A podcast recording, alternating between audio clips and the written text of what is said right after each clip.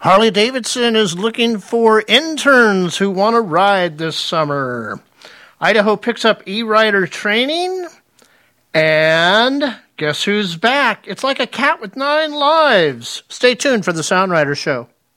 Support for Sound Rider and the Sound Rider Show is made possible by The MotoFit Group, providing track days in both Oregon and Washington. The MotoFit Group helps riders experience the next level of their riding abilities and takes them to the zone where the bike and rider become one.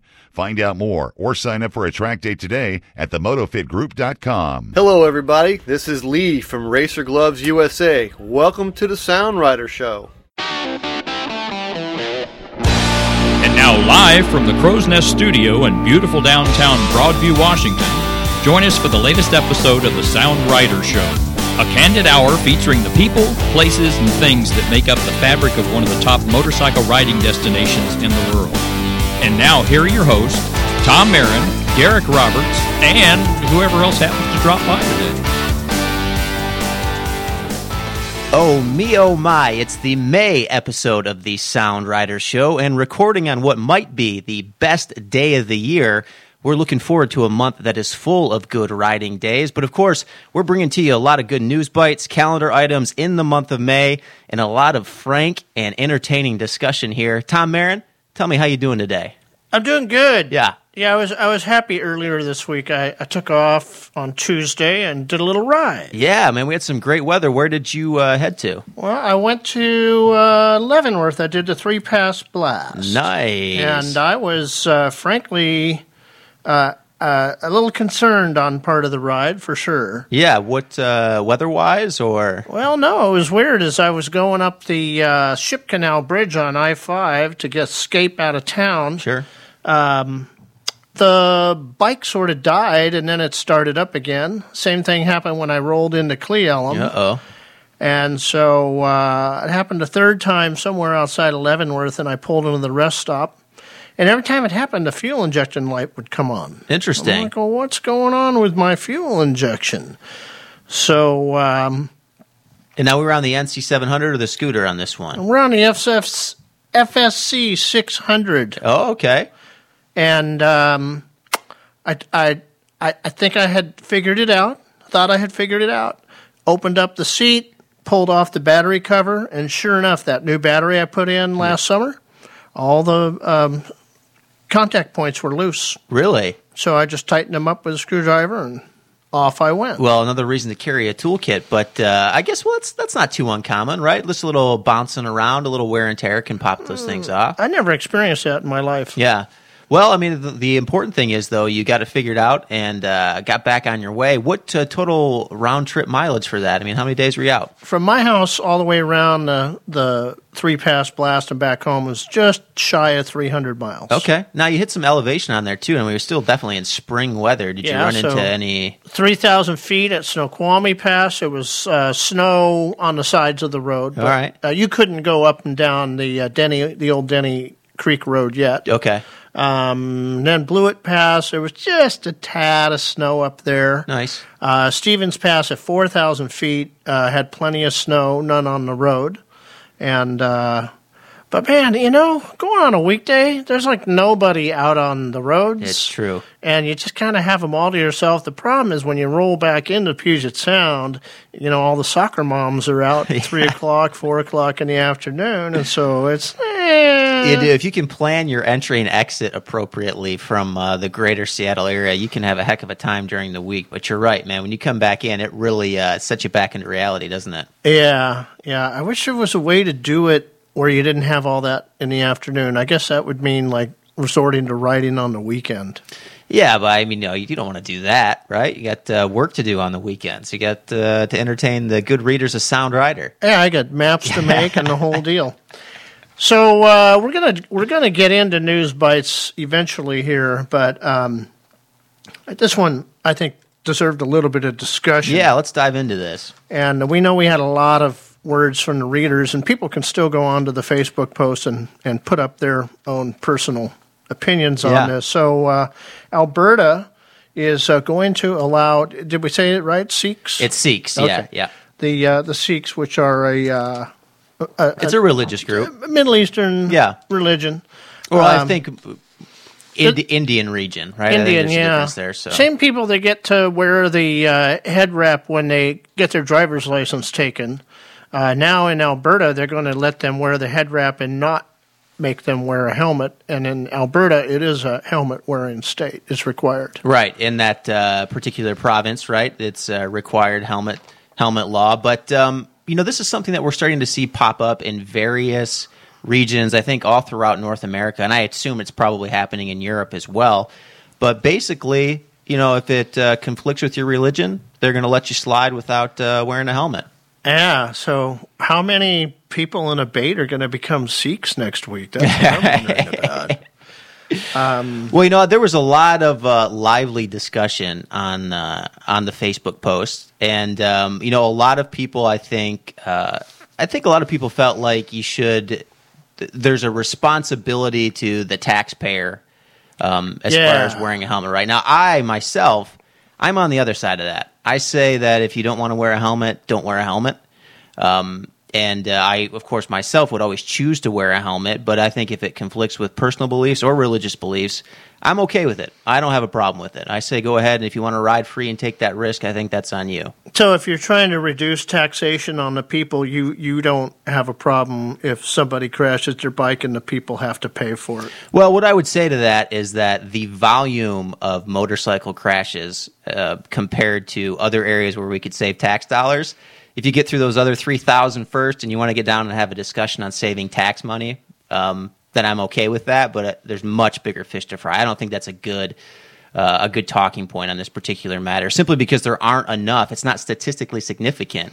It doesn't make an impact compared to you know so many other things. I mean, whether it's road taxes or property taxes or you know the money that we spend on you know obviously this is Canadian but military or whatever it may be and I'm not advocating for or against any of those things but I just don't think that this is st- statistically significant enough Okay. yeah what That's about your, you That's your thoughts. yeah Um, I, you know, I, I kind of gonna go the AMA way here, which is, you know, we don't, uh, we're not going to tell you if you have to wear a helmet or not, and you should have your own freedom to choose. But, you know, use common sense, wear a helmet, save your family money, save Yeah. your save your state and your your country money, uh, and uh, save yourself the, you know, the deal about, you know, it's just worse things will happen if you don't have the helmet on. Absolutely. I would never I would that. never encourage anyone to ride without a helmet. I always think a helmet's a good idea, but you know, some people don't, and uh, I think um, I think I can respect that. A lot of people, I think, that there's probably people out there who would like to outlaw motorcycling altogether on those grounds, but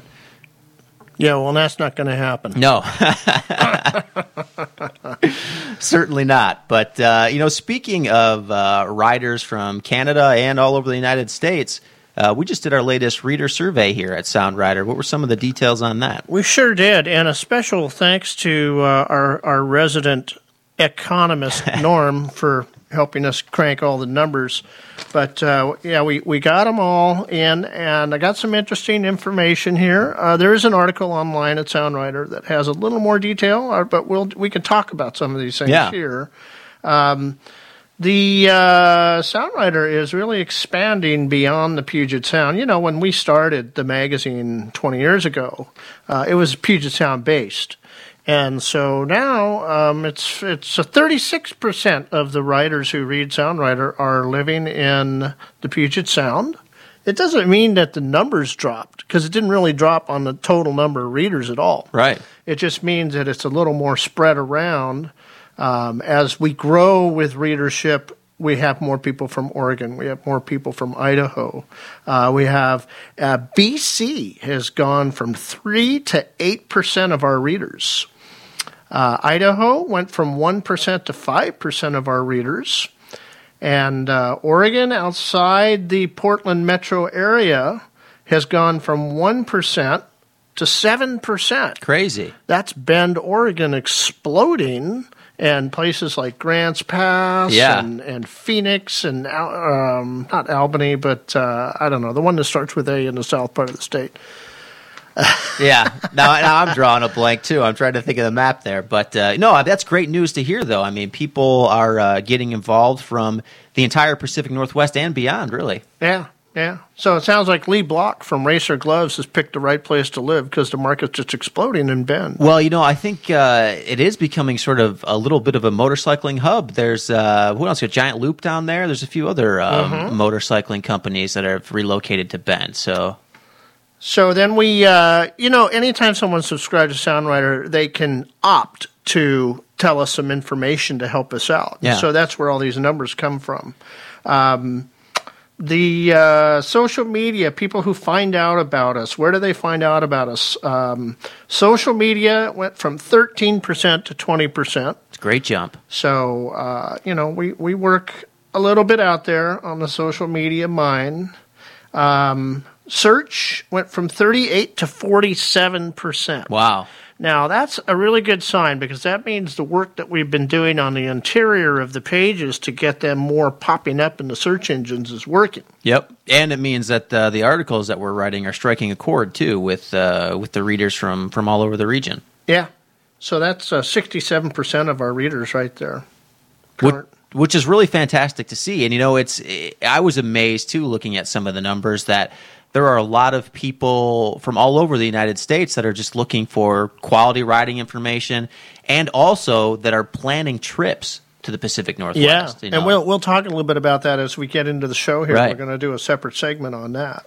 So, um, what they ride by the brand, um, you know, we've always had a strong BMW readership. Mm-hmm. Uh, but in terms of our newer subscribers, that has dropped from 24 to 18 percent. right. Kind of interesting. KTM is up by essentially 50% by going from 4 to 6%. Uh, Harley Davidson increased from 21 to 25%. And uh, despite the loss of victory, we're still seeing lots of Indian selling. So the combination of the two brands um, is pretty flat, but we're expecting that to actually increase as Indian takes more market share in the market. Yeah, and I think uh, you know one thing that kind of resonates with me too is we see the uptick in KTM and a little bit of a back down on BMW, and I think a lot of these GS twelve hundred riders are starting to look for something that's a little bit lighter as they Yeah. age. You know, I, t- I totally agree with you. Yeah. I do. Um, adventure dual sport market. This has always been a growing market. I think when we started the magazine 20 years ago, it was like 8 or 9%. Sure. And now it's up to 33% of our readers own an adventure or a dual sport bike. and a lot of those are uh, readers that have more than one motorcycle as well. Uh, but they seem to be selling their cruisers because uh, we've seen a decrease in cruiser ownership from 29 to 18 percent. Uh, oh, this this one really hurts me. I, I really I take it personally. Scooter declined from six percent to three percent. That's a 50 percent decline. Maybe that's just reporting, though. People are more hesitant to report that, right? Uh, to self-identify as a scooter rider. No, I just don't think there's a little. You know, when the, when the prices of gas are good, like we've been talking Sure. about over the last few months, then the scooter market just doesn't rock. Yeah, and you know there has been uh, a lot of emphasis, at least in the last couple of years. You know, like we've seen these lighter weight Ducati scramblers and that kind of thing, Mm-hmm. where there's not as much of a chasm between like, oh, you go out and get a 600 pound Harley Davidson, or you buy a scooter. Like there's starting to be more. And we're seeing more scramblers selling, Yeah, more course, cafe bikes, more retros. In fact, the whole night naked market went from 19 to 25 percent. Everybody loves to be naked. So Yeah. yeah, especially uh, you know with the way the weather is right now. Yeah, absolutely. It's been a warm one, that's for sure. But those are some really great numbers, and you know the overall theme too is that uh, we're seeing still a lot of active riders in the region, which is very exciting.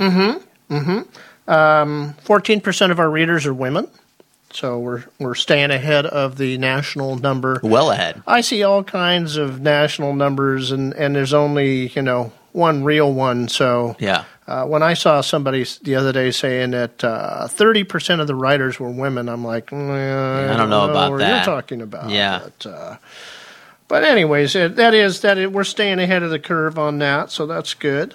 Um, let's see, uh, planned purchases. Sixty-seven percent of our readers plan to buy more gear. Twenty-seven percent, which is one out of 4 Mm-hmm. plan to buy a new bike in the next year. Wow. That's big. That is. So, um, Those are both very uh, for the industry. You know, we talk a lot about how to get people out and buying more things. Those are both good indicators. I think people are feeling a little more confident in uh, making some of those purchases. Yeah. So uh, when we get to the interview section of the show, it's going to be you and me chatting back and forth about some of our readers. Uh, we've gone through, we've cherry picked some of our readers, and uh, we're going to tell you about them. And uh, it's it's actually really interesting information. So, uh, but we'll get to that a little later. Um, the last thing I wanted to end up with here is a, an update on our current events. Yeah, let's get into that. So, uh, Cafe to Cafe is going quite well. We've got about 80 riders signed up now. It's great. People can still sign up if they want. Uh, you can sign up all the way through summer, but the sooner you do, the sooner you can start hitting The the, more time you have, yeah. The uh, road trip tour is ahead of last year's. We've got about 14, Awesome. 15 people signed up this year. That's So fantastic. looking forward to that because they're not going to lose money this year. Right. Uh, Sasquatch people are signing up. We're working on that route right now, and uh, it's going to be fun. We're going to see some cool stuff. We get some really nice overlooks throughout the different days. I, I'm, you know, I know the route isn't finalized for that, but it already is sounding like it's going to be an incredible tour. Yep.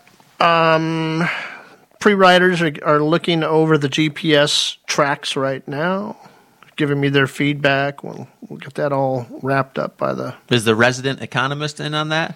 Uh, he is. Yeah, there and we so go. is Bob O. So they'll. Uh, they're they're looking forward to some sunny days where you can take off and go check some of this stuff out. We found uh, the largest monolith in Oregon, and instead of taking you directly under it, we're taking you to an overlook that looks down on it. Nice. So that's cool. Yeah, absolutely.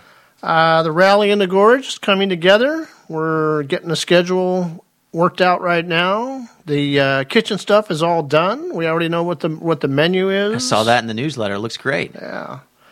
So that's happening. So let's uh, let's take a little break, and then when we come back, we've got news bites from all over the place. Support for Sound Rider and the Sound Rider Show is made possible by Skagit Power Sports. Check out the North Sound's largest selection of bikes from names like Yamaha, Kawasaki, KTM, and Suzuki. Located just off I 5 in Burlington, Skagit Power Sports also features a large selection of riding gear, apparel, and an experienced staff to help you along the way. Visit Skagit Power Sports today. Hi, my name is Alan Ayers uh, from White Center, Washington. Uh, one of my favorite rides that we do quite often is go up through Greenwater over the Naches Trail, come out over in Yakima. Uh, I do it on my Honda NC 700X. Uh, not many people do it on that bike, and I get some strange looks, but it works great. Hey, this is Austin Weaver from Travel Penticton, and you're listening to the Sound Rider Show.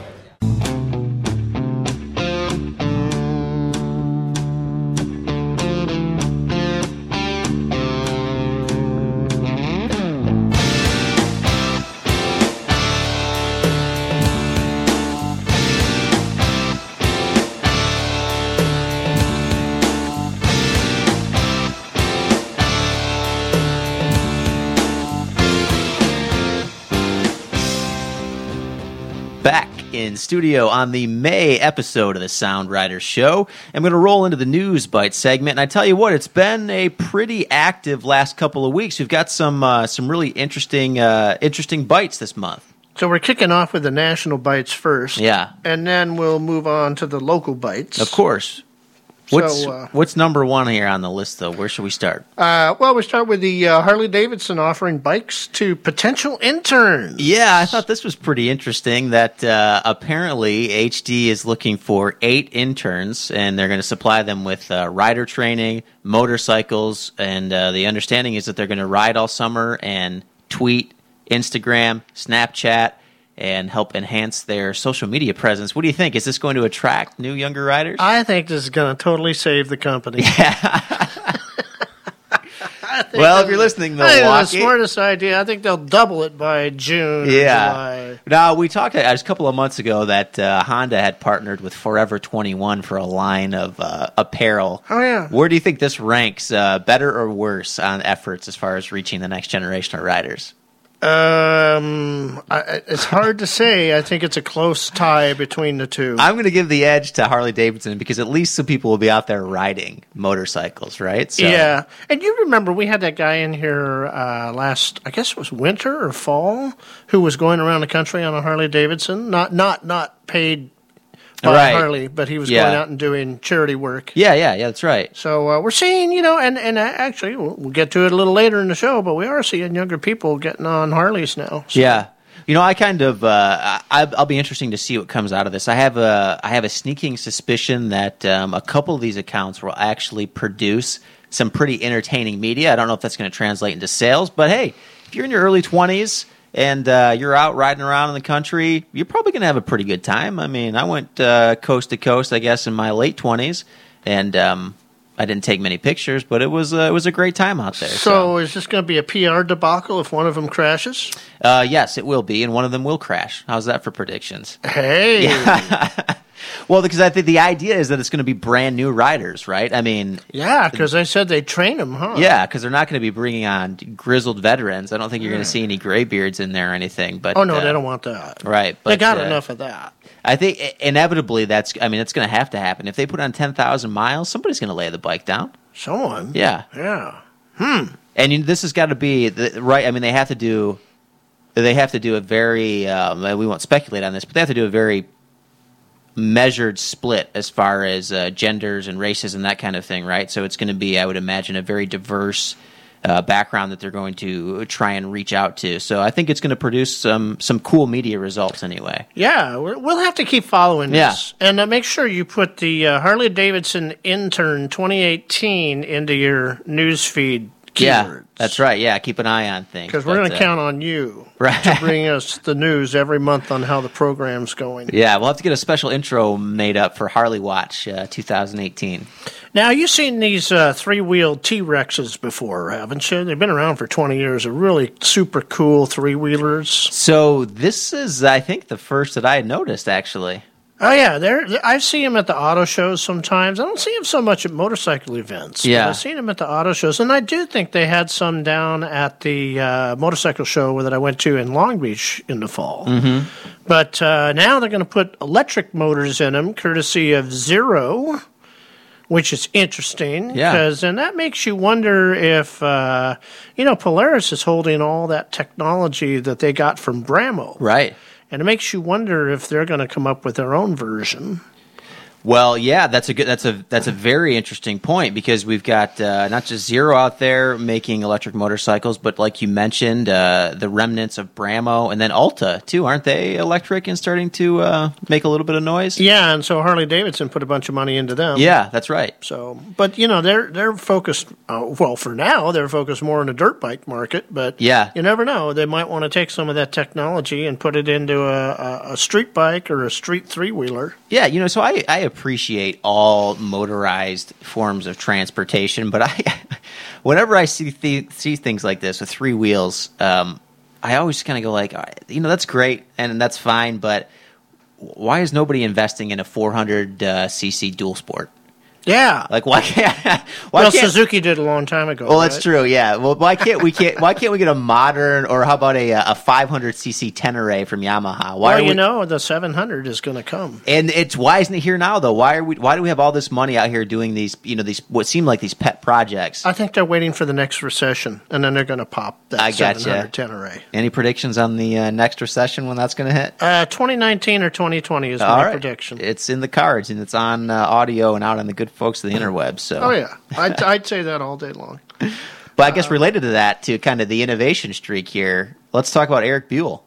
Yeah, how's this for innovation? Yeah. Er- Erik Buell is coming back again. Uh, he'll be this time he'll be designing electric motorcycles for a company called Vanguard Spark, and uh, the first models out of the block or whatever you call Yeah, it. Uh, one's going to be an electric bicycle. right. And the other one's going to be an electric motorcycle called the Commuter, designed to be a low speed commuter. So I guess that uh, all the racing edge of Erik Buell is. Well, this is kind of like going in the exact opposite direction, right? Yeah. Yeah. So it's like I guess it didn't work out on this end. Maybe I'll try it on the other end here. What were what was your take on the commuter? Because I haven't had a chance to check this out yet. Does it look like No, I a didn't see any photos. Of Okay, It. I'm just wondering because I mean that sounds like more like a scooter slash moped than uh, Yeah, it does. than anything else, They got right? plenty of electric scooters around. Plenty of electric scooters, plenty of electric bicycles, um, and I guess we're going to get a few more at least for the. You know what I want to know? I want to know if, if the guy behind Vanguard Spark is the same investment guy that was behind EBR in both machinations. What uh, refresh my memory on EBR? So uh, EBR was Erik Buell Racing. Oh, okay, So sure. that was the company that formed after he left Harley Davidson. Right. And then they disappeared and they sold off all the assets and then they got then they came back again and then they sold off all the assets and disappeared and now here he is in life number four. You know, what would be your if you were a fly on the wall? What do you think you would uh, extract from some of these meetings? As far, I mean, what's the ultimate vision? Like when people are pitching this to investors, what do they what do they have in mind? Uh, I think the, they have getting large wads of cash in mind and then they'll Well, figure it out from there, right? Well, I just I just always wonder because I think like okay, we're going to do electric bicycles and an electric commuter, and um, I mean, to me I, that doesn't hold a ton of appeal. Then again, I'm a motorcycle rider, and uh, I'm someone who also owns a car, and I'm someone who lives in a very walkable city. But uh, I just wonder. I mean, are they sitting down and going, "Hey, like in ten years, these are going to be in every city and state"? Oh yeah, they'll sell the you nation, that. right? Sure. Yeah. yeah. You wouldn't you wouldn't go ask somebody for a chunk of cash if you didn't say that to them, would you? Uh, I might. You got to promise them that. Well, I might. I might be a little brazen. I'd go with the. You know, I know everyone's telling you that we're going to sell a lot, but we're not. So. Yeah, yeah, exactly. Uh, if you've ever written a business plan, doit, doit, doit, doit. yeah, exactly. But uh, interesting. We'll see where that kind of uh, where that kind of lands, and whether or not that has any effect on um, how people are trained for their motorcycle riding. Yeah, is there separate training for electric motorcycles? Nah, I don't. Nah, well, shouldn't not be, in our state. Yeah. All right. Well, speaking of training, uh, Idaho Star has picked up the e-rider training that um, um, Team Oregon has been using. Right. Yeah. I don't. I don't think it's probably the exact same curriculum, but it's the same format. Where instead of going to the classroom for your first few hours of, of motorcycle education, you're going to do it online at home. Right. And uh, I think we did, we talked uh, to the Oregon guys right when they were first launching. What was that? About two years ago now. Yeah. When Team Oregon was working on that, and uh, I went through the uh, the basic training. Thought uh, found it to be very informative, and um, these types of internet trainings, I'm a big fan of. I Yeah. think put it in the hands, you know, literally on your phone of anybody who's interested in it, and um, let people get the information and let them get out there and become better riders. I think it's a great thing. Exactly. Exactly. Um, and also, uh, speaking of Oregon, now that we started talking about Yeah. Oregon, um, Streamline Moto exhibit coming to the Portland Museum of Art. Yeah, I think this is in June, right? Isn't that? Uh, I, I read summer. I don't know Okay. when it actually starts. I, But I think they're planning for a June opening. so, uh, so Derek and I were talking about this off the air, and he is going to uh, go down or or pick up the phone and call and talk to the PR at the museum. At the museum, and we are going to put together an article and try to have a few more shots of some of the bikes that are going to be in this. All the bikes that are in this are not necessarily uh, real production bikes. One of them is a is a concept that we saw, the BMW from 1937. Yeah, and that's kind of the um, uh, the sort of the vibe that I got is that most of these were kind of put together somewhere between the 30s and the 50s, and sort of a mold of what they expected the future to look like. Isn't that what you kind of it's uh, draw? I think so. Yeah. yeah, from the yeah. pictures anyway. Yeah. So, so some very very cool looking uh, looking cars and motorcycles, and I think they're calling it the Shape of Speed. We're supposed to have uh, 18 different physical vehicles in Right. the display. Yeah, So and it'll that's be cool. that's the uh, the Portland Art Museum, right? and you know, in, in terms of art and in terms of uh, going to the museum and stuff like that, even even if you ride a motorcycle, I'm gonna bet you like looking at cool cars too. Absolutely, yeah. Anything that's got uh, an engine in it or can get you from point A to point B, count me in. Yeah. And you'd want to look at all five of mine. Right. Okay. Uh, well, this got some action out on the social media. Andy Cherney did a really nice article, part one, of riding the Lost Coast down on California. And uh, we're going to come with part two in the June issue. June? Eh, maybe I'll hold it till June. Yeah, coming up though. Coming up. Keep an eye out for it. And you're right. Part one did get a lot of activity. Um, got a lot of activity on the site and a lot of activity on social media. A lot of people really interested in this. Some people noted that uh, the road is a bit rickety. Yeah. And uh, Norm will tell you how rickety that road is because he lost a final drive out there last summer. Really? Or two years ago. Uh, broke the seal on the final drive out there. Wow. He didn't totally break down. He was able to get the bike home, and and uh, I think, but he had to keep topping off the final Right. drive, and then he went ahead and fixed it himself. But uh, yeah, i i i don't don't go down there thinking you're going to get a smooth ride. No, even though th- there are there's it's pavement, right? Technically. Uh, in part one, and then in Yeah. part two, I believe that Andy covers the off-road segment. Of it. Okay, great. But yeah, great article and uh, really, uh, really cool to see the response to that. Something that I, I hope to have the chance to ride one day.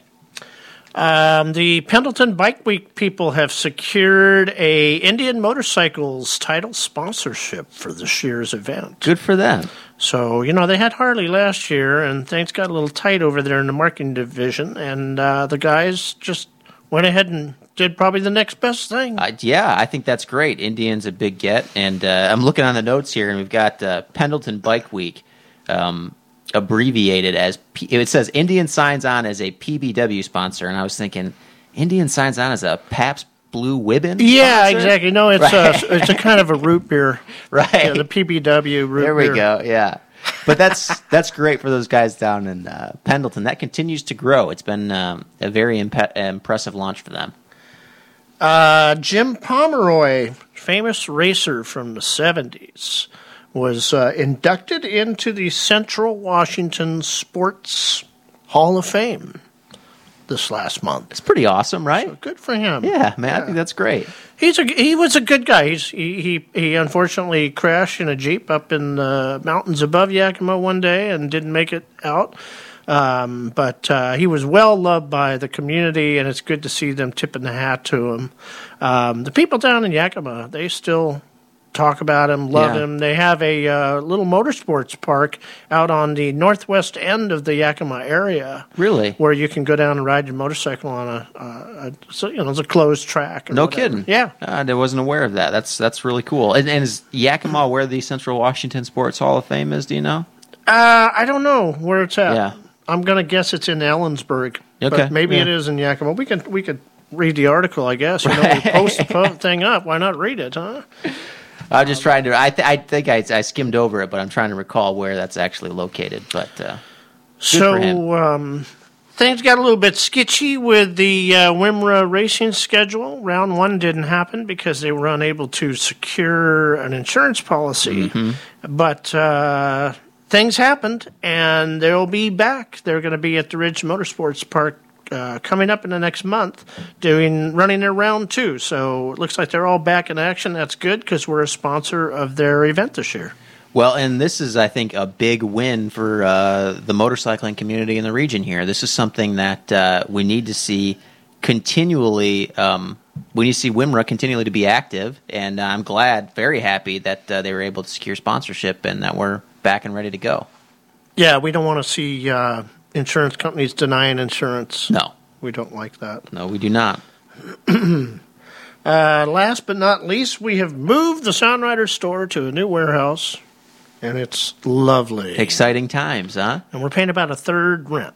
That's that great. paying, That's so fantastic. It's a little bit further away, but it's on my way to the grocery store, so I don't Oh, care. that makes sense, yeah. And uh, a couple of uh, interesting new items too in the store, right? We've got um, one I could tell you about now, and we've got a couple that are actually in R and D right now. So I can't talk about those. But uh, there is a new ha- hat by Outdoor Research, and to some of you this will sound funny, but a lot of people who like Sound Rider wear the Seattle Sombrero Yep. hat. Uh, we need to get you one. Yeah. And so uh, they've come out with a summer version of that that doesn't have the insulated interior and the Gore-Tex lining up in the top. Uh, I suspect it will still shed water. yeah. I'm getting mine soon, so I'll know for sure. And so, for people who maybe aren't familiar with the Seattle sombrero, um, what can we tell them about it? Because that's it's pretty well known out here in these parts, but maybe if you're over in like say Boise, Well, the nice thing about the Seattle sombrero is it features a full brim. So let's say you had to do a tire repair on the road right? and there was no shade around. Uh, when you put that hat on, you've got coverage all around your head. Now, if you just wear a baseball cap, after 15 minutes, you're going to fry your ears. yes, in your neck. Uh, yeah, and your neck, Yeah. exactly. So this is a really nice hat. You can uh, fold them up and shove them wherever you want to, and they always bounce back into shape again. Uh, the brims can be lifted up so that uh, they look more like an Australian style Right, sort of outback, hat. Yeah.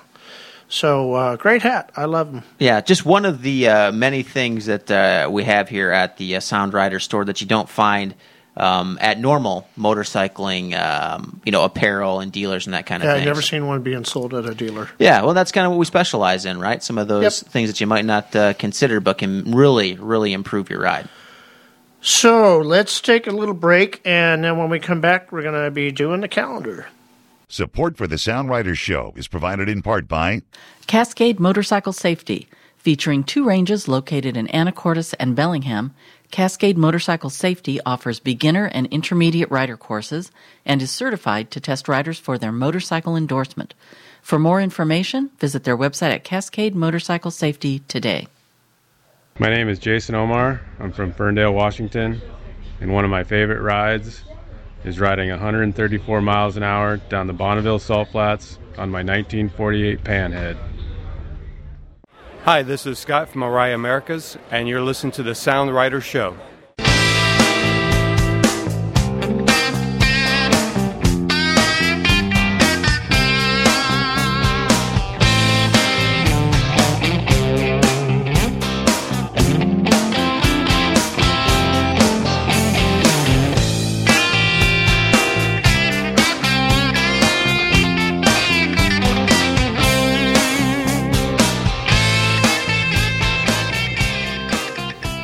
Rolling into the calendar segment here on the Sound Rider Show. And I feel like I say it just about every month, but really in May, things do start to kick off. And there is a lot, lot going on. And we've got 10 highlights here, but that's just sort of the tip of the iceberg. If you want to see more, you can go to soundrider.com slash calendar and check out the full list of events.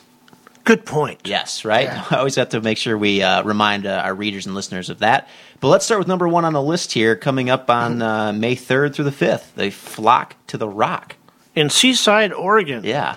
Uh, I don't know a lot about Flock to the Rock, but I know it's been going on for a few years, and uh, they they went ahead and put it in, added it into the calendar again this year. Yeah. and they're going to have a guest speaker whose name is uh, Elspeth Beard. She was the first British woman to ride around the world 37 years ago. That is going to be, I think, a uh, a really interesting story, an incredible travel log, right? I mean, you have to think about that. Almost 40 years ago, um, things were a lot different going around the world. Yeah, yeah. I bet she doesn't look the same now. well, as you get out there riding, it's like riding the Lost Coast Highway. That'll add 10 years to your life, I wonder right? if she had the Lost Coast on her on her route. Yeah. well, it'd be interesting. I wonder where she, if she's riding in from, uh, you know, somewhere, if she lives stateside or somewhere. And then I know she's doing some other um, appearances in the Pacific Northwest. Yeah. So uh, maybe she's got a website you can check out and see if you can catch her. If you're up in the Puget Sound, maybe find her at one of the other things that she's doing up here. I don't know what the whole rundown is. Sure. Um, let's see. Then on uh, Friday, uh, that'd be the third. Uh, the Northwest Nitro National Hill Climb at Sunnyside, Washington. We talked a little bit about it last month. Yeah. And this is always a fan favorite, isn't it? It's a lot of fun. Yeah. And it's really fun to watch these guys. And you- you're looking at modern day hill climbers. I don't know if they run a vintage class. They should. You're right. They definitely Some should. of the vintage ones are pretty, pretty would- creaky. What would officially uh, constitute a vintage hill climber? Like, what year would you make the cutoff at? Oh, I don't know. Um, maybe maybe we'll go to maybe we'll uh, we'll ask Washington State. They tell us that anything thirty years or older would be vintage. Would be vintage. All right. Yeah. So I still have a few years for the old '96 Suzuki then before I can start. hill, Yeah. hill climbing that. Yeah. But you know, that's uh, what's uh, coming up. Uh, is it the third through the fifth? And, yeah, uh, third through in Sunnyside, Washington. And as it says here, it's adrenaline pumping entertainment. What more could you ask for? boom, boom, boom, boom. Exactly. Uh, Saturday the. F- I don't know. I got my dates kind of messy here. well, let's see. What do we at? See, Saturday uh, is the fifth, isn't it? Uh, at the uh, in Spokane, the Pac West Motocross Series is happening. I kind of bumped into this series off a flyer, so I went ahead and posted all the dates for it, nice. and uh, should be good. Spokane needs motocross. Everybody needs motocross. Absolutely, they got the land out there, man. But uh, if you're not near Spokane, you could still check our calendar because there are other Pac West motocross events going on throughout the Pacific Northwest. Yeah, always a lot of stuff going on there. And uh, as we mentioned several times now, check out that calendar if you want to find out more. Uh, Saturday the 5th and, and Sunday the 6th, uh, Wimra will be out at the Ridge Motorsports Park. Racing at the Ridge, can't beat it. So, I, I, you know, I still haven't been there. I got to go. Yeah, We had a, a writer who went out and did a whole piece on it, so I never went out myself. gotcha. The time is now. Uh, May 12th, the Rose City 500 takes place down in uh, Portland. And uh, you better get up early for this Yeah. one because uh, registration starts at 4:30 a.m. and ends at 7:30 a.m. I think the uh, you just stay up all night, right? You just don't even worry about it. You just get some coffee and you just go. yeah, because you're only going to go 500 miles, yeah, right? it's, it's no problem. Yeah, no Yeah. big deal. Ah, well, hey, uh, I want to thank you, Derek, for coming up and supporting me on my seminar last month up at Cascade Motorcycle Training. Yeah, well, I was happy to be there. Yeah, and I want to congratulate you on a great turnout, man. Uh, this is something that I hope we're going to see more of throughout the summer. I think that we are. Um, so the next one is going to be the 13th. I'll be doing a seminar on moto packing, Nice. what to bring, why, and what to leave home. yeah. Well, if uh, you are having a chance to uh, listen to this before you've checked out the Facebook feed, maybe, and if you haven't checked it out in a few days, you should see the photo up there. It's a it's Very nice rowboat in that photo? Right, yeah.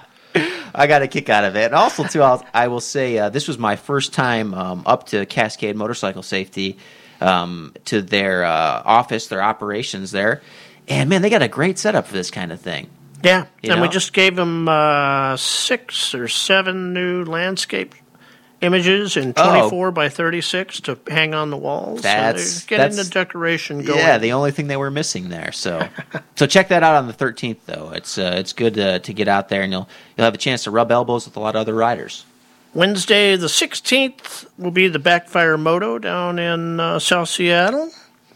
And um, I want to thank them for inviting me to put together the calendar that happens in their little handout Yeah, device every month. So That's great, and they uh, they're doing cool things down there. I, I really got to get down to uh, one of these this summer. I, I haven't had the chance yet, but maybe this uh, on the 16th will be the one. yeah, maybe it won't rain. Yeah, fingers crossed. Um, let's see. Sunday the twentieth is uh, what we used to know as the Snohomish Motorcycle Show, now known as the Sky Valley Motorcycle Show, but it is held in Snohomish. I've done that one before as a vendor. I was going to say, tell me about this one because I've never, uh, I'm not familiar with this show. Uh, this is put on. Uh, well, it was put on by ABATE. Um, I think it still is. Um, and it's really good if it's sunny, and then if it's like raining, like it was when we did it. Right. uh, it was pretty tough. It's a little tougher, huh? well, hopefully, uh, if the, the st- at the end of uh, April is any indication, hopefully May will be a, uh, a very sunny month, and you don't have to worry about it. Yeah. And I want sun because on the 21st, Monday, we are kicking off the Road Trip GPS Tour. We've still got spots if you want to join in. You just go on and read about it online at the soundrider.com and then you can sign up. Not that expensive to do it. No. And uh, you decide what your accommodations will be, and we'll tell you where we'll be. And you can either stay with us or you can stay nearby and hang out with us at night when we tell stories and lies. That's right. And just remind people if they're tuning in for the first time uh, where the route will be this year on the road trip tour. Uh, we will be going through the great state of Oregon, starting out in Forest Grove. Monday night, we'll be staying in uh, Bend, Oregon. Tuesday night, we'll be whipping down to Klamath along some really cool back roads that follow the edge of the Great Basin. And then we'll uh, be convening in Grants Pass that night. And then we'll roll on up the coast. We've got a couple of cities along the coast we'll be staying in. We'll wrap it up in Astoria. Uh, those who want to make a loop out of it, because some people like to trailer a bike, Sure. they can uh, hit the road from Astoria and take an afternoon jaunt over to Forest Grove. And uh, we have all the routes for you on your GPS. You just need to bring your GPS, and we will upload the routes while you're there. Um, so you can either ride with other people, or you can do your own things, like do your own thing, like some of the guys do. Yeah.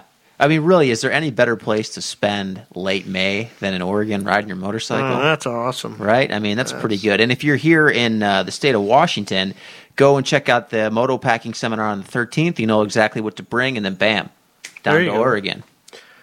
Uh, I'm gonna. I got an early one here, but I just want to let people know there will be a Western States 1000. It will be the final Western States 1000 that's ever been put on. After 30 years, they're not going to run it any longer. So again, I have to plead ignorance. What's the Western State 1000?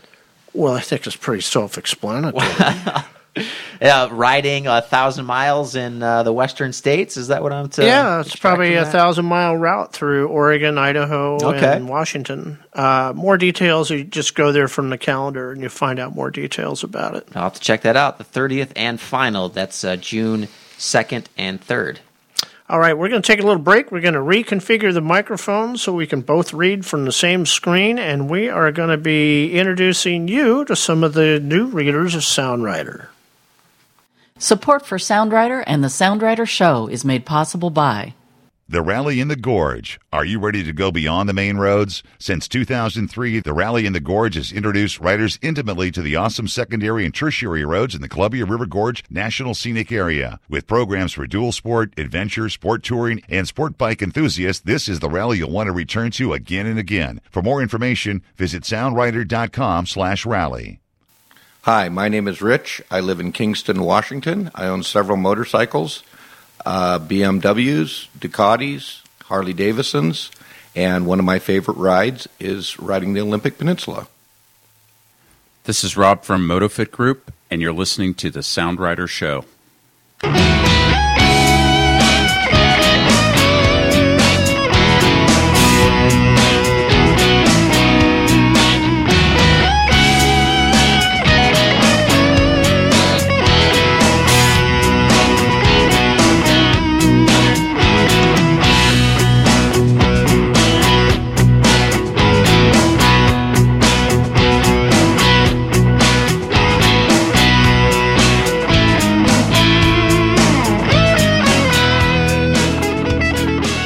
Drifting into our interview segment here, and we're going to do something a little different this month. We're going to be talking about you, dear reader, and uh, some of the new readers who have signed up on the website recently. So we'll jump into that, but quick uh, before we get into that, Tom, what uh, what's going on? Something on your mind, right? Well, yeah. So what I want to do is uh, just say that uh, all the people that we have here that we're going to talk about have just signed up since January 1st. So if that's you, and we say your name, we're not going to say last names. We could say like Terry D instead of that Sure. name that you see there. Um, if if you hear your name called and and obviously it's the city that you live in so it's, you know we're talking about you then uh, all you got to do is send a note to me on email sreditor at soundrider.com and say hey tom i heard you talking about me on the show and uh, I want to get in on that little action that you offered, which is you're going to send us something nice from Sound Rider. Nice. As a thank you Yeah. for providing the information that you're providing us. And it really helps us to determine where we want to go with the magazine and what's going on with it, and we appreciate that. So, uh, so Yeah. that's my offer to anybody who hears their name come up. I think that's uh, that's pretty great, and I'd remind people too if uh, if maybe you found us just uh, through the broadcast here and haven't had a chance to check out the site, signing up is free, and uh, all you do is just get updates, and uh, there's no spam or anything like that. It's a great way to stay plugged in to the motorcycling region here, and it's a great way to uh, support guys like uh, Tom and myself. So these are sort of random uh, subscriptions that I picked up, and uh, I had some interesting information that I thought it'd be fun to go over. Uh, turns out the order these are in is uh, by zip code. Oh, okay. But we won't be naming zip codes. No, but why don't we start uh, because we have uh, a few highlights, right? That uh, I think we want to jump into. Let's start right Well, at the top of the yeah, list. so our first person, Terry D, is from Winter Park, Florida. And Winter Park, Florida is the furthest away that we had someone subscribe in the last four months. And uh, I don't know if Terry's a girl or a guy. It's T E R I. Yeah. So, uh, but uh, uh, Terry says uh, planning to trailer bikes to Yellowstone, Montana, Idaho, Wyoming, and the Dakotas this summer. Uh, somebody in the family has a 2010 Heritage, Harley Heritage, and Yep. the other one has a 2004 Heritage. I hope when you trailer those bikes, you eventually pull them off and ride them around. Right, yeah, just not doing a uh, a showcase there, but uh, yeah, I mean that's great, especially the fact that he's going to be making it out to Idaho, one of my favorite states. Um, but of course, Yellowstone, Wyoming, like that's going to be that's a great trip, Terry. And you know, you could just park your trailer uh, like in Idaho, and you can go and hit Yellowstone and Wyoming and Yeah. Montana, and just leave the trailer alone. And uh, Terry says that uh, four thousand to ten thousand miles a year is an average for that Yeah. person. So Time to double that this summer. yeah, I'm with you though. Leave that trailer at a Walmart in one of the Dakotas and get on your way. uh, Don Francisco is from Champaign. Oh, jeez, I said the last name. Ah, Don F. from Champaign, Illinois, uh, found out about us through American Motorcyclist magazine. Uh, I do a column there oh, just about every other month. right. Uh, it's got a 2002 Goldwing, got a GL 1800, got a Spyder, got a 91 Nighthawk, and a CB 750. Well, there's a guy who likes Hondas. Yeah, absolutely. That's Now, a- if they were all yellow, it'd be even better. yeah. I think there's only one man on this planet that has a uh, entire fleet of yellow Hondas, but that's a good selection. You know, I like to see that little Yeah. spread out there. And uh, Don says, uh, even though I'm not in the Pacific Northwest, I like your publication a lot and sometimes even order some goodies. I have visited the store and uh, and I'll need to visit it soon. Yeah, absolutely. So thank you, Don. So let's. Uh, were we gonna? We want to go through some of the award winners first before No. we go back through here. No, we'll just go. Go We'll straight down. we'll- Okay, we'll I got you. Gotcha. Okay, then uh, our next one is uh, Don Pernod. Uh, Don P. Don P. Yeah. I don't know. Anyways, uh, we know this is probably a girl, Dawn. Uh, she's from Ukiah, California, and she's got a uh, Can-Am Spyder. Maybe husband has a Can-Am Spyder. I see because I see two, two Can-Ams listed here. Uh, a Victory cross country. It says uh, we're a household of two very active riders. Our miles are all fun miles and not trips to the grocery store or work. Yeah, and that seems to be pretty evident. Uh, Ten to twenty thousand miles a year. Wow. Uh, it seems like Don averages, which is a pretty pretty healthy number. And I got to say, I don't really commute with my bike as much as I used to. Sure. But I do, uh, you know, plenty of long rides on it. Yeah. so. Well, sometimes though you'll take it out the back door and ride it around to the front door, right? That's your commute for the day. No, that's just a change of oil. Yeah. Uh, okay, Matt S. from Warrenton, Oregon. Uh, he's got a Yamaha R3, which, you know, is just a little tiny 300cc sport bike. All Kind of cool. Um, he was born in 77, so that makes him 30. I think that makes him forty. Is that 40? Yeah, Oh, forty-one my God, now. I must be getting old, Yeah. man. Yeah, I guess you're right. Yeah. Yeah. So, uh, 40, he uh, says he's going to get a new bike and more gear this year. Uh, but he's doing 4,000 to 10,000 miles a year on that bike. Yeah. Said he found us looking for motorcycle shows and events around Portland. Great site. I've spent hours here already. Very glad to have found it. Well, we're glad that you found us too, uh, Matt S. It's uh, I, I like that the Yamaha R3. It's a 2017. You can definitely put 10,000 miles. Bring that R3 to the rally in the gorge. That's an excellent suggestion. Yeah, it's a great sport bike. Uh, James K. from Salem, Oregon. Uh, he got a flyer from the motorcycle safety class. We do have a, a, a little ad that we run in the Team Oregon motorcycle training uh, publication that they get when they take the class. So I guess that's how he found us. Uh, he's got a uh, 87 Yamaha Virago. Going to buy a new bike this year. And uh, he qualifies as the youngest writer. Can you do the math? It says born in 93. Yeah, so born in uh, 1993, that would make him about uh, 10, 11 years younger than I am. Nine years younger than I am, sorry. So he would be. So he's going to be uh, about uh, 25. There you go. Yep. Youngest writer.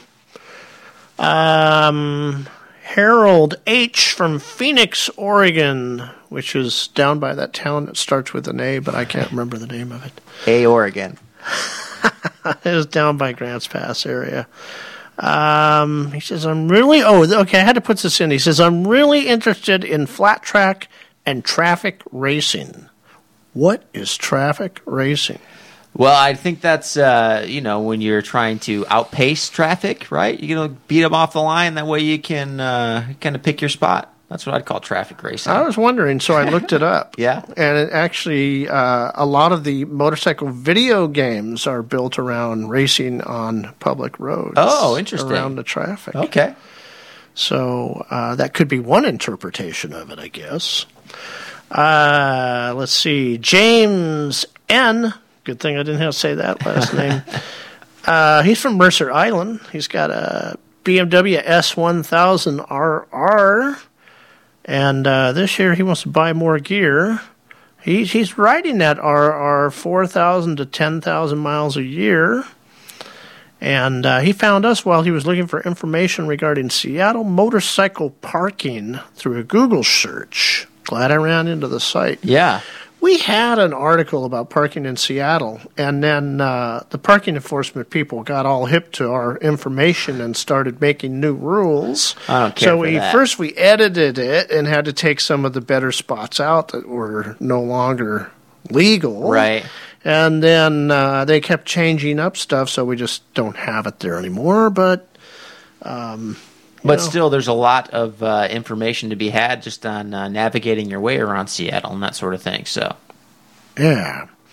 Uh, this is uh, Slade M from North Bend. He's got a BMW R1200 GSA. Uh, he's also got a Yamaha FJR 1300 and a 97 Triumph Trophy.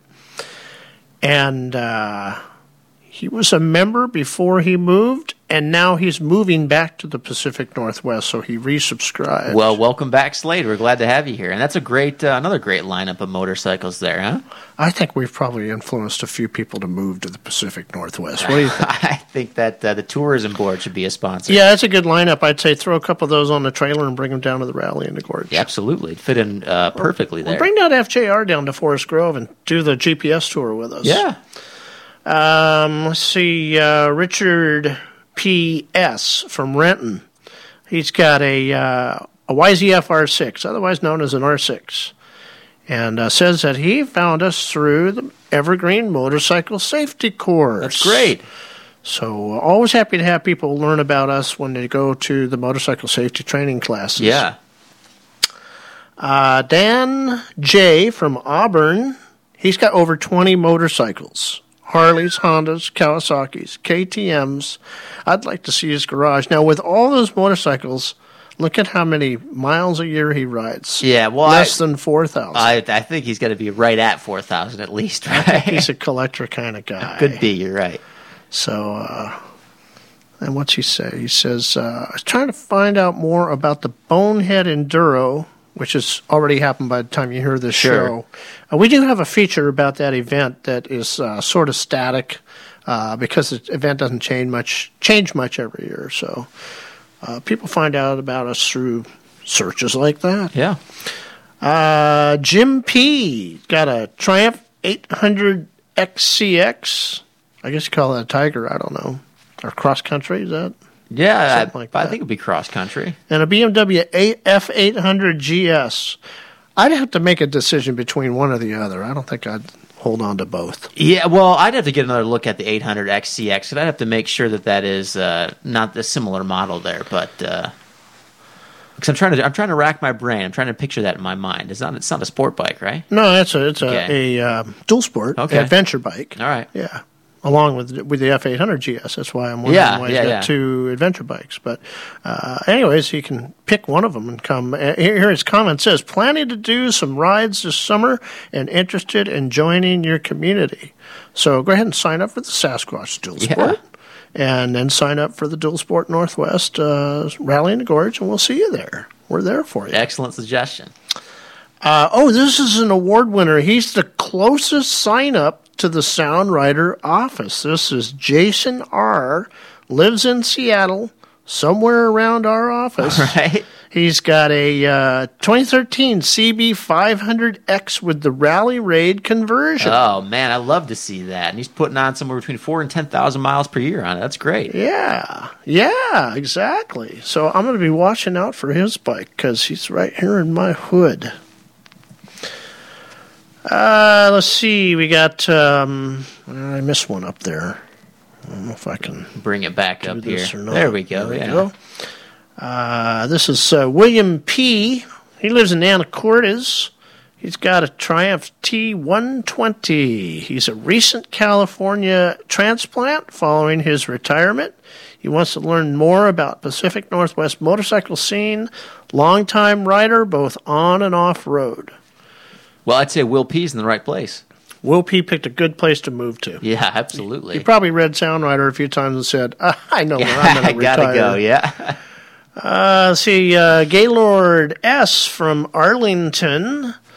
Uh, 2015 Indian Chieftain KTM RC8 and a KTM 500 EXC. So that's a cruiser, a sport bike, and an off road bike. Yep.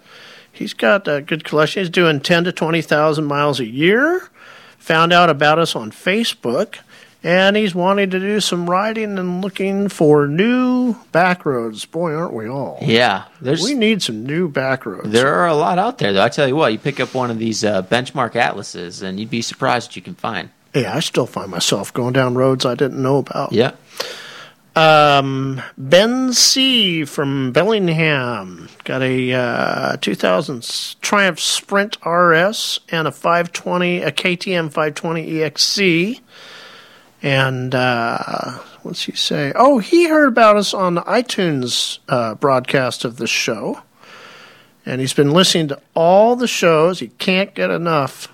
And I hate to break your heart, Ben, but we're only doing one a month. One a month. I know you wish we did it every week or every day. We don't want to run out of steam, but that's great. We love to see uh, guys like Ben tuning in to the podcast, and also he's got a nice couple of motorcycles there too: the Triumph Sprint and the KTM 520. Yeah, he says his line of work is construction, so I can imagine Ben out there with his with his Sprint RS parked in front of the construction site. He's got his AirPods in his ears, and he's listening to the Sound Rider. That's right. There you go.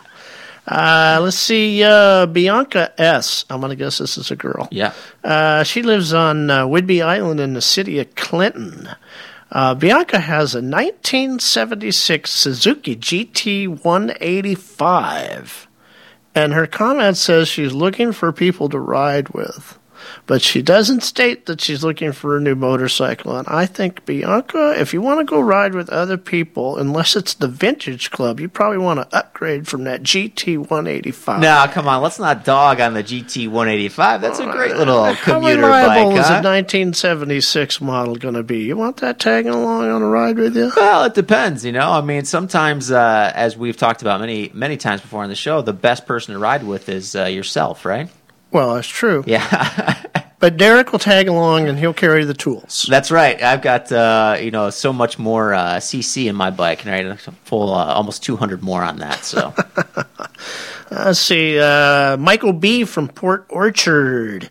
Uh, he's got a Triumph Rocket thri- 3. You need a really big garage for that. Right. Uh, Kawasaki Nomad 1600, uh, double Really that big garage garage. size again, and a DL 650 V-Strom with a sidecar. All right, man. He must have a warehouse somewhere there. you need Port to get into Orchard. public storage, bud. uh, he's retired. He's doing 10,000 to 20,000 miles a year. Good for him. Absolutely. And a friend sent him the link to Sound Rider because he saw an article about riding over the age of 50. Ah, yes, we have one up right now. Yeah. Uh, I had no idea about the website, uh, but uh, extremely nice writer website, and I'll be a regular reader. Yes. So Great to hear that, It's too. a story of Michael. Yeah. He's got, Um, he's go got ahead. some. Uh, he's got some really big motorcycles. There Really too, big you know? motorcycles. But I guess if he's doing, uh, I assume he's probably doing some longer touring stretches now that he's retired. So I can see, you know, maybe you want some. Uh, some we of that can see his birth year. He's 60 Yeah. years old, so it's going to be hard to keep those bikes up. Uh, though the sidecar won't be a problem. Yeah, uh, I think you're about ten years off again on your math, right? I think he's seventy. Oh, yeah, you're old. right. He's Yeah. 70. Yep. I can't do any math. That's why I had to go to work for myself.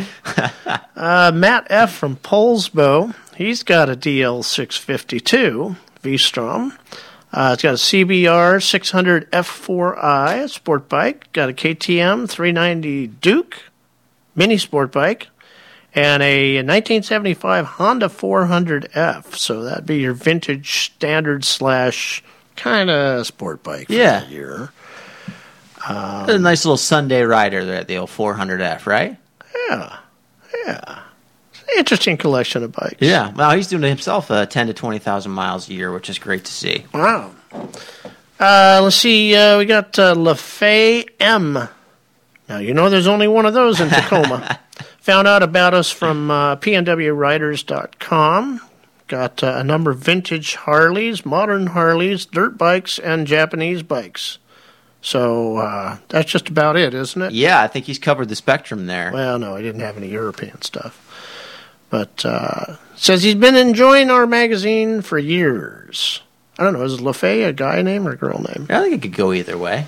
But I, you know, hey, either way, happy to have uh, you here as part of the Sound Rider community, and uh, happy to see that you're uh, also riding. You know, uh, well, I guess zero to four thousand miles a year, so still getting out some. That's good. And he's 58, and I got that right. There we time. go. The There math go. comes in. All right. Uh, Dave M. from Olympia got a uh, KTM 530 EXC.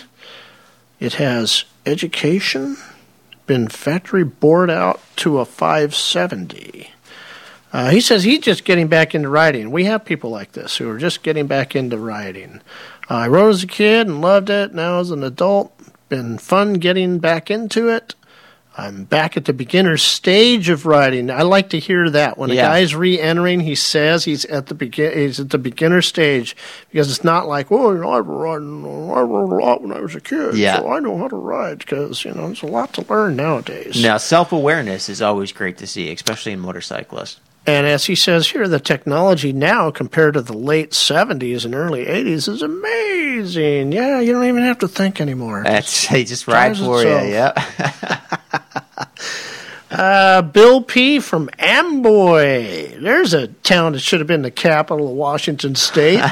Amboy. He's going to get a new bike this year. He doesn't actually say he has any bikes at all, and he'd like to hook up with a local riding group. Uh, wasn't uh, Ted Nugent's first band the Amboy Dukes? Mm-hmm. There you go. Little piece. I don't of think they were from for ya. Amboy, Washington. I don't think so. I don't know. Ted was kind of a you know, he's kind of a game hunter. Maybe maybe they were. No, he's from uh, Jackson, Michigan. The- Oh. just outside of my home. That's why he's the Motor City Madman, Detroit. Oh yeah, that's right. yeah. That's right. well, anyways, um, yeah. So, Bill, you want to hook up with the local writing group? Uh, start with our club's directory and see what's going on. And uh, if if nothing else, uh, get a motorcycle and come ride it with us on Yeah. a rally or a GPS tour. And you know the rally is actually a uh, a great place if you are getting back into riding because you can pick your own routes. There's a lot of paved and dirt, so if you just want to kind of tool around and be out with other motorcyclists, it's a good place to start. Yeah. Uh, Steve N. from Ritzville. There's another city that should have been the capital of Washington State. Ritzville, Washington. Uh, pass through it every time we go to Spokane. Yeah. He's got a, ni- a couple of 97 Beamers, a R1100 RT, and a F650.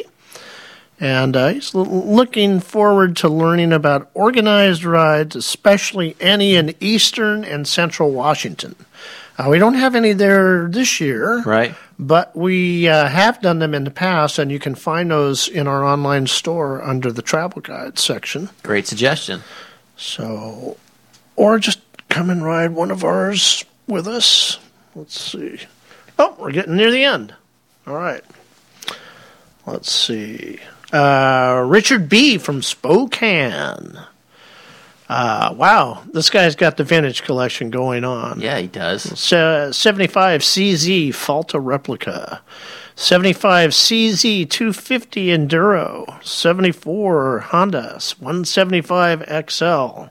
This guy could like put his own vintage motorcycle show together in his garage. Yeah, maybe put it in the trailer, do a little touring seminar, huh? Honda Trail 90, another one also with a 150cc motor. Whoa, baby, that's going to take off. Trail 90 with a 150 motor What do you think that thing weighs all told? Like 180 pounds? Uh, you better tighten up all the bolts on that thing. Yeah, so he says he's looking forward to reading more about riding and vintage racing in the Northwest. So, see, that's helpful because if we see something come up where there's going to be a vintage race somewhere, I might say, hey, Derek, uh, call them up and do an article on that. Yeah, you?" absolutely. Uh, Candace P. lives in Issaquah. Uh, 2016 Harley Street Glide found us through an internet search. Um, I, I don't really have anything in particular. I'm not sure why I saved her, but anyways, uh, love everybody out there in Issaquah. Yeah, absolutely, including Candace P. Yeah. Um, okay. Oh, this is a good one. Uh, Surj Gish from Oakland, California. Uh, Serge is the publisher of City Bike Magazine, Oh, which nice. is a San Francisco area publication for motorcyclists that started off as a print magazine. It still is a print magazine, and you can read the PDF online every month. Well, that's great.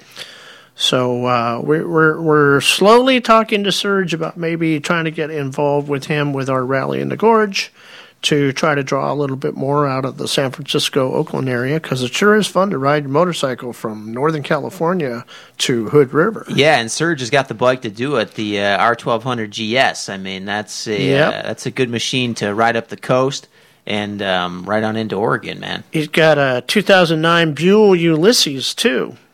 I wonder if you could like swap an electric motor into that. It's time will tell. It'll be an electric bike motor, but uh, you can do it. Electric bicycle motor, but yeah, sure. All right, and our last uh, sign up that we're going to talk about today is our oldest writer. He's 81 years old. His name is Lee L. from North Vancouver, BC. Found us on Facebook. And uh, he's got a, uh, a DL650 V Strom. Yep. He's got an XR200R. Now, that's a nice small bike. Well, these are all small bikes. A, ni- a 1988 Yamaha RZ250R Yeah, which I think was the two-stroke sport bike that they had. Not sure. that sounds like uh, that is correct. But how great is that? Lee still out there riding, 81 years old. 81 years Yeah. old. Keep it up. And we're going to have a Lee with us on the road trip tour who's 81 years old. He's going to be riding with us. I tell you what, that Lee puts on some serious mileage too, doesn't he? He does. Yeah, he gets out and rides. He's good for 10 to 20,000 a year. And what is he? Is he on his uh, his BMW? Uh, is it the uh, 16? R1200 RT. R twelve hundred RT. That's right. Yep. Yep. All right, that was a long segment, but I think it was worth it. It's lots of fun to, to take a look at who's reading. And uh, thanks to everybody who signed up and uh, let us use their information here. And we will take a break and come back with some tips and tricks. Support for the Sound Riders Show is provided in part by Cycle Barn of Smoky Point, your destination location for all things Honda, Yamaha, Kawasaki, and KTM. Featuring a large showroom and fully staffed service area, the Smoky Point Cycle Barn is the place to come and compare all the latest models, have your bike serviced, and shop for aftermarket apparel and parts. Visit them online at cyclebarn.com. Hi, I'm Tim. I live in Burien, and a few of my favorite rides in the state of Washington are uh, probably number one is Washington 20. Uh, it's just a nice scenic trip, like traveling through the Alps, and right behind that would be uh, Lolo Pass uh, on the pavement, or if you're really adventuresome, take the uh, Lolo Motorway uh, or the Magruder Corridor to go east and west. All great rides. Hello, this is Bill Cameron from Skagit Power Sports, and you are listening to the Sound Rider Show.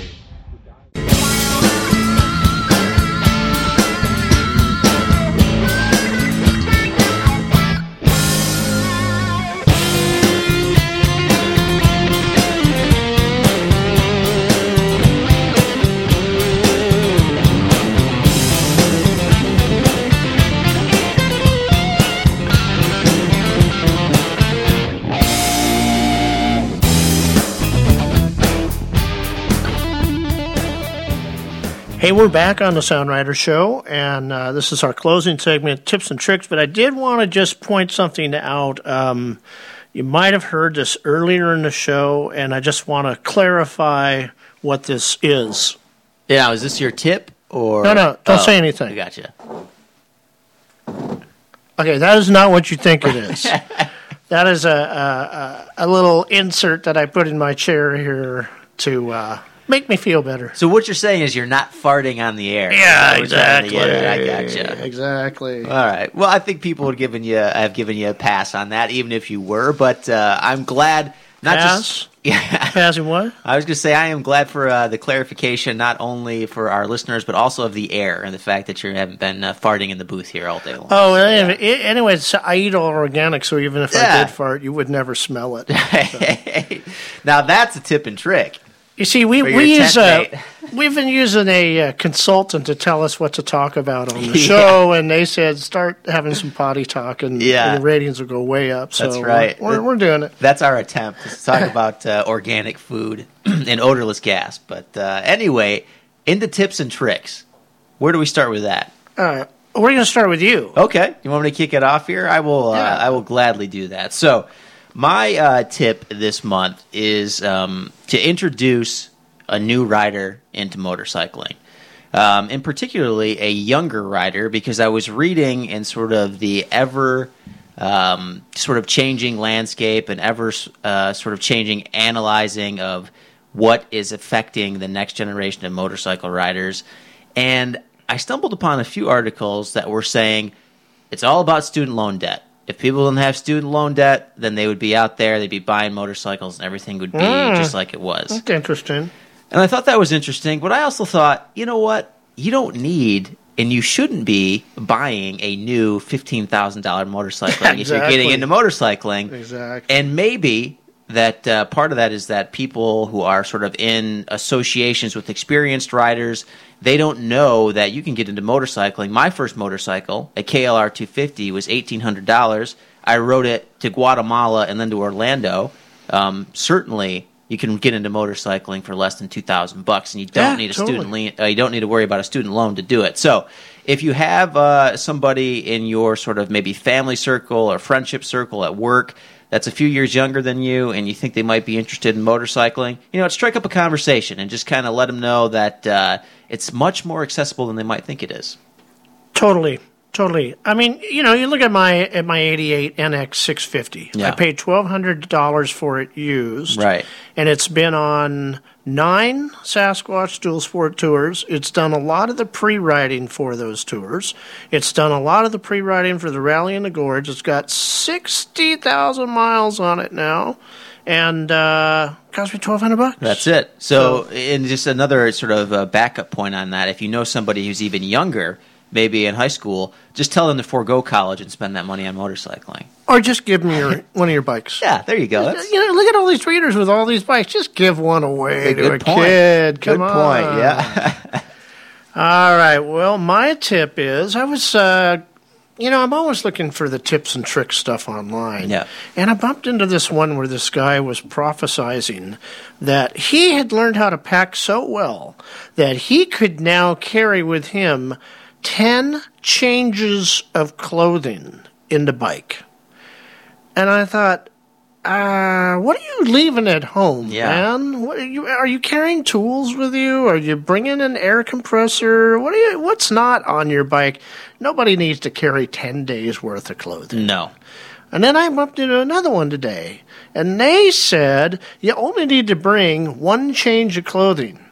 So you can wear your clothes that you're going to wear on the bike, and then when you get to your hotel, you can switch into the other clothes. Yeah. And I guess you're going to like hand wash your stuff or whatever right down. but possible. It's like, you know, eh, stuff doesn't always dry overnight. So True. I think that uh, three changes of clothing does it for me. So it doesn't take up a lot of space. Uh, just to clarify, does that include the one that you have on? No. Okay, so you've got the one that you have on and three more. Yeah, Okay, two to three more. Okay. That do it for me. I don't want to wash my clothes every day. You want to do that? No, I don't want to do that, and I wouldn't. I would you Would you wash my clothes together with your clothes if I asked you to? If we Uh, were on a trip? Not after, uh, say, 300 miles and 100 degree heat of the Palouse. I don't want to go anywhere near your clothes. Organic food or not. I don't want to get involved in that. All right, No. folks. Let me ask you this, though, just to follow up on that. Did, I- in all honesty, I don't think I own 10 pairs of clothes. That's about how much I own. Yeah. They just take your entire closet. And for me, that three of those would be That's suits. crazy. Yeah. Crazy. I God, I hope he's not carrying ten pairs of blue jeans. Jeez, I don't carry. I, I haven't carried blue jeans in years on a motorcycle. Yeah. Crazy times. But that's it. That's why uh, that's why we do this segment to enlighten the world, right?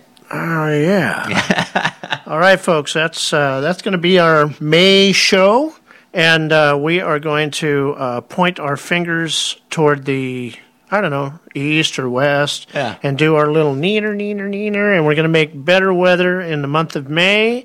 And I uh, hope you have a good time out there riding. We'll see you back here in June. On the Sound Rider Show. See you next month. The Sound Rider Show was made possible by today's sponsors and the patience of everyone else involved, which is not to say we're doctors. Reproduction of this program in part or in whole is not legal without the express written consent of the podcast owner. But please be sure to share the link with all your Facebook friends. This program is a production of Mixed Media. The content and views of today's guests do not necessarily reflect the opinions of any major media conglomerate anywhere else in the world, including CBS, NBC, ABC, MotoGP, the BBC, PBS, NPR, the Discovery Network, or the Cartoon Channel. See you next time on the Sound Rider Show.